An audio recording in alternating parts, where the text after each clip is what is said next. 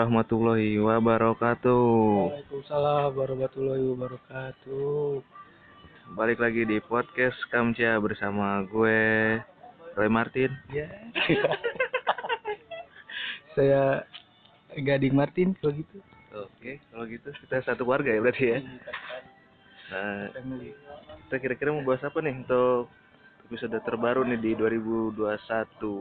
Ya di season baru semoga bisa lebih bermanfaat gitu podcastnya bro ya. Iya, betul sekali. Walaupun yang dengerin dikit ya. Iya. Ya coba ajak teman-temannya lah buat dengerin kita. Iya. biar ada dapet biar ada uangnya gitu ya. Iya, biar ada yang iklan. Ya.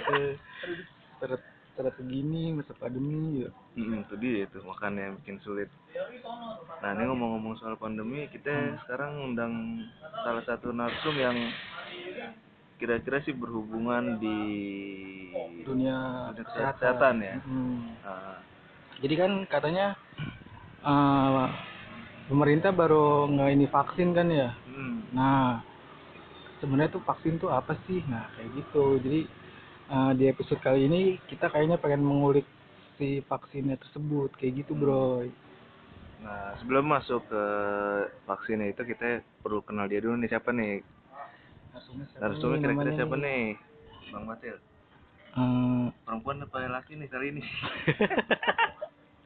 maunya apa nih? Mau di request siapa nih sebenarnya nih? kayaknya perempuan aja deh. Iya. Ih, emang udah dateng sih. perempuan. Nah ini dan narsum kita nih. Siapa? Kak? Halo, aku Intan. Intannya Nuraini atau Intan apa? Intan Permata. Wah, di Melawai itu. Banyak. Kok emas? Cinci. Halo Intan, gimana Hai. kabarnya? Sehat nih? Iya, Sehat. gimana? Ah, mantap, mantap. Mantap. Nih, sekarang lagi sibukannya ngapain nih? Sibukannya ya gini-gini aja. Gini-gini aja tuh ngapain tuh? Kita nggak pernah ikutin ketik reks pas Intan. oh kali. iya. Nggak bisa tahu keseharian gitu. Iya, betul. ya ya apa ya kerja kerja pagi pulang sore gitu aja sih bang. Oh. Kerjanya tuh di apa ya? Oh iya aku kerja sebagai farmasis ya apoteker di rumah sakit swasta di Bekasi gitu. Oh, sebagai farmasi ya. Hmm.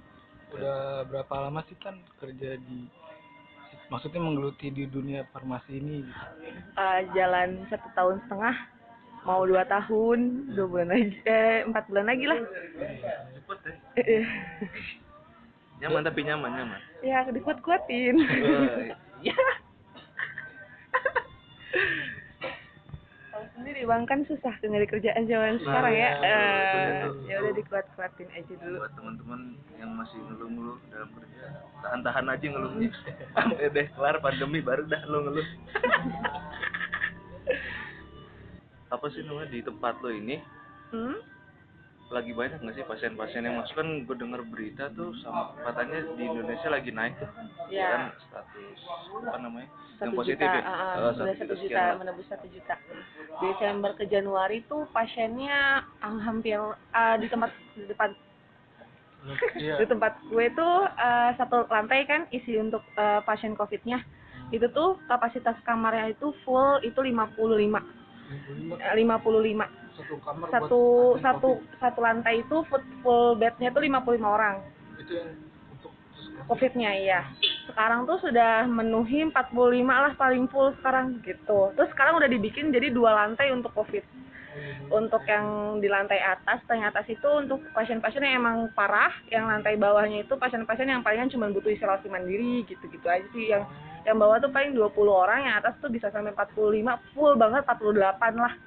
Yang OTG OTG gitu berarti yang di bawah ya Iya, yang 20 yang kapasitas 30 orang gitu. Nah, yang di atas tuh kapasitas 55 orang.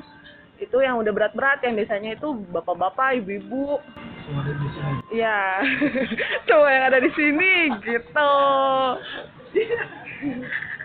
oh berarti yang eh, punya penyakit dalam Iya, ya, ya yang punya penyakit gitu ya yang punya penyakit komorbid kayak misalnya gula sih gula terus jantung yang paling sering ya gula jantung. Terus stroke juga ada. Stroke juga ada. Tuh. Suasananya gimana itu kan sana suasananya?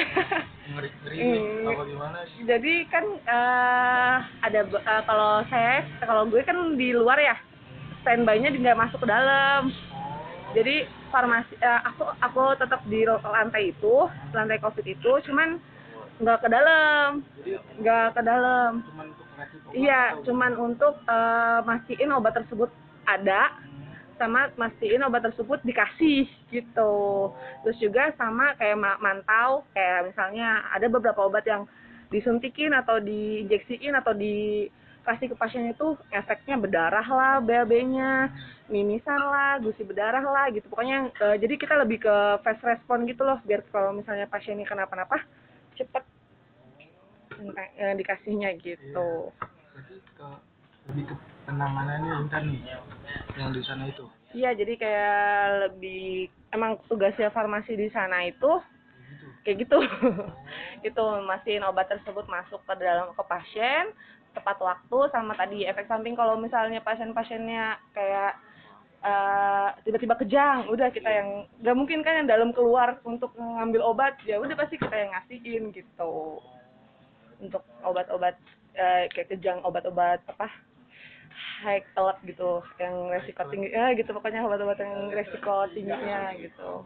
Maksudnya jadi perbedaan banget nggak sih ketika lagi pandemi gini terus sama normalnya lo kerja gitu? Eh, bedanya itu sekarang itu pasien-pasiennya lebih sensitif keluarganya sih lebih tepatnya keluarganya lebih sensitif. Dalam artian kalau misalnya udah mau udah masuk situ tuh tahu eh, kelas isolasi pasti nggak mau pokoknya banyak dramanya pasti nolak lah atau apalah gitu. Soalnya kan di isolasi itu nggak bisa dijagain sama sekali sama keluarganya. Satu kamar juga ya udah bapaknya sendirian ya sendiri aja nggak ada yang nemenin gitu jadi ya kalau butuh apa-apa emang agak ribet sih. Cuman ya itu kan terbaik buat yang sakit gitu. Eh, bener-bener muji si pasien juga ya. Maksudnya ketika udah bosen bagaimana Iya. tuh sendiri? Banyak juga dari pasien-pasien tersebut kayak stres. Nah Oh, gitu iya. nah ya stres. gitu. stres terus kayak misalnya eh, tiba-tiba pengen bunuh diri atau tiba-tiba pengen nggak bisa tidur gitu. Seringnya sih yang nggak bisa tidur berhari-hari. Karena kan mikirin eh, keluarga di rumah gimana? Gitu. Iya pasti mikirin keluarganya di rumah gimana? Gitu. Eh, jadi palingan dari kitanya eh, apa nanganinnya itu kayak misalnya konsulin sama dokter SPKJ-nya gitu. Ke dokter SPKJ kesehatan jiwanya biar dikasih obat-obat tertentu ditenangin lah intinya gitu. Ada masalah covid doang ya? Enggak itu macam-macam. Oh, kalau iya. misalnya kalau misalnya ada yang kayak misal pasien-pasien stroke dengan covid ya udah di kita konsulin ke dokter-dokter eh reh- iya stroke-nya rehab mediknya biar ada fisioterapis masuk buat nanganin biar bisa duduk biar bisa jalan gitu. Ilmu baru lagi nih bang nih kita belum tahu sama sekali nih. Insight insight insight baru.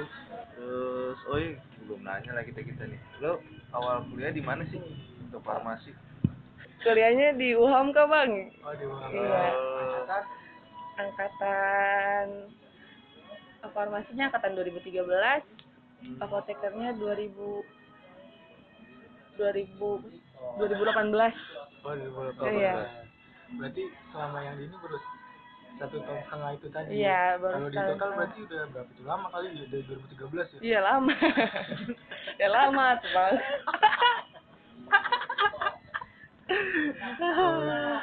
SD 6 tahun. Oh, iya. SD belum pesantren kilat iya.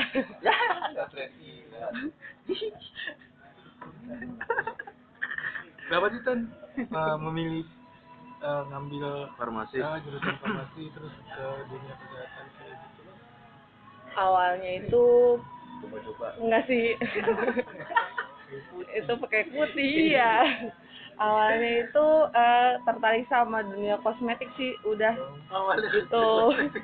terus kan eh, di farmasi kan ada ada pelajaran kosmetik terus juga bisa tahu tentang ingredients dari kosmetik tersebut.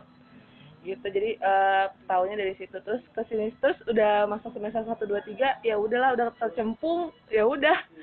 Yang harus harus selesain. Nggak mungkin nggak diselesain gitu. Kan di situ udah maksudnya terus jadi males nerusin kan biasanya. Itu Oh, enggak. ada banyak banget. Iya sih banyak yang kayak gitu. Cuman kan balik lagi banyak orang yang butuh apa ya butuh sekolah ya. Ya udah bersyukur aja gitu. Banyak orang yang butuh sekolah. Terus juga sekolah kan nggak mah nggak murah nggak mahal. Nggak murah. Ya udah. Eh, berarti dikasih kesempatan buat selesain ya selesain tanggung jawab. Ya udah kuliah yang yang bener dan macem-macem kelar lulus gitu.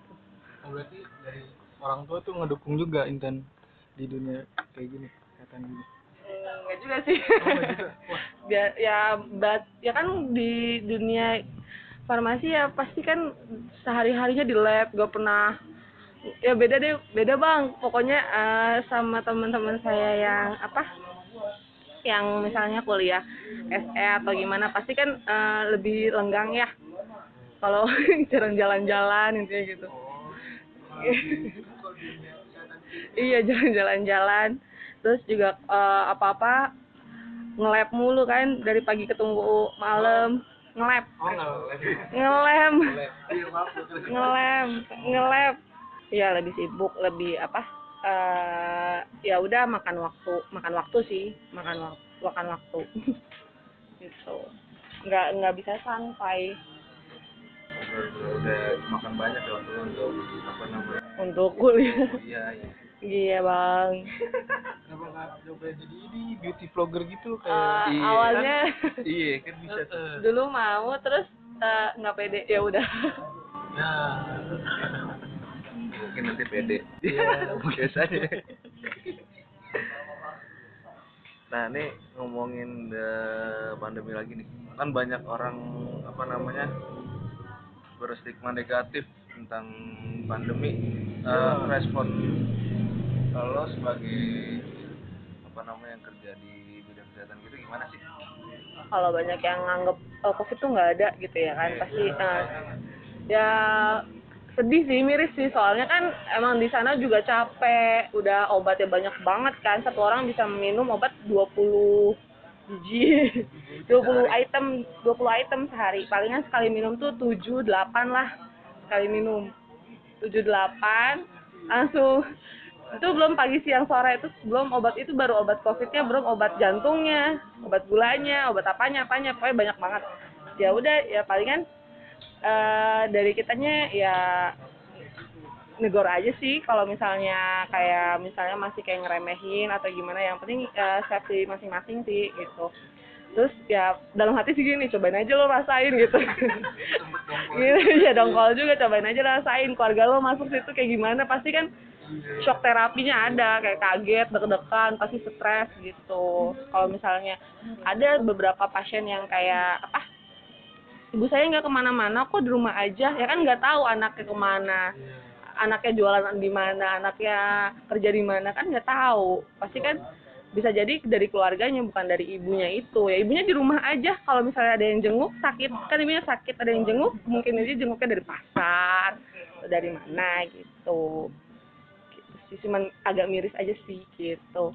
Kalau obat covid itu tadi apa tadi kan kita nyebutin Mm-mm. ada obat covid ya kan lebih banyak vitamin tuh kayak misalnya eh, eh, vitamin-vitamin yang untuk meningkatin respon imun gitu Iya itu termasuk eh, bukan obat sih lebih suportif untuk covidnya. Jadi misal jadi pasien-pasien tersebut ada obat covidnya kayak antivirusnya, eh, eh, antivirusnya tersebut. Terus juga kan sekarang udah tren yang donor plasma. Nah ya yang donor donor darah dari pasien-pasien yang udah pernah terjangkit itu juga ada. Terus juga itu udah- itu termasuk terapi yang terbaru. Pokoknya aw- akhir-akhir tahun ini akhir awal tahun ini apa eh, terapi-terapinya tuh ada tambahan. Kayak misalnya tadi itu tera- terapi plasma. Jadi donor darah dari dari pasien yang pernah terjangkit sama iya yang pernah terjangkit sama itu apa obat yang baru ditemuin. Kayak misalnya remdesivir gitu. Sebenarnya itu obat-obat sudah ada. Cuman zaman cuman kemarin-kemarin tuh kita enggaknya kayak misalnya oh ini eh, awalnya obatnya obat HIV kan sama-sama antivirus. Terus diteliti lah adalah beberapa yang jadi percobaan sih lebih tepatnya lo percobaan percobaan. Iya. Percobaan-percobaan dicobain ke satu pasien oh bagus jadi klinisnya bagus. Oh ya udah berarti ini untuk pasien selanjutnya juga kayak gini ikutin gitu. Tapi ada saran nggak sih buat teman-teman di luar sana eh, yang masih bandel gitu untuk apa namanya ya kayak mengantisipasi hal-hal kayak Oke, gitu. iya. Sarannya apa ya? Jangan jangan ngumpul-ngumpul dulu lah gitu aja sih. Yang penting soalnya kan eh, takutnya satu kumpulan itu salah satunya OTG ya kan nggak tahu. Heeh, iya, nggak taunya OTG gitu. Terus ya pakai masker ya biasalah standar lah gitu-gitu aja sih. Iya. Iya, cuman ya nyampe rumah mandi aja langsung gitu. Nyampe rumah ganti baju, cuci bajunya gitu. Tapi kalau misalnya orangnya keluar mulu, mandi mulu dong jadi Iya, habis dong sidik jari, kulitnya juga pada ya kan mandinya masih tetap pakai air, bukan pakai tanah ya. keset badannya aku tuh jadi licin.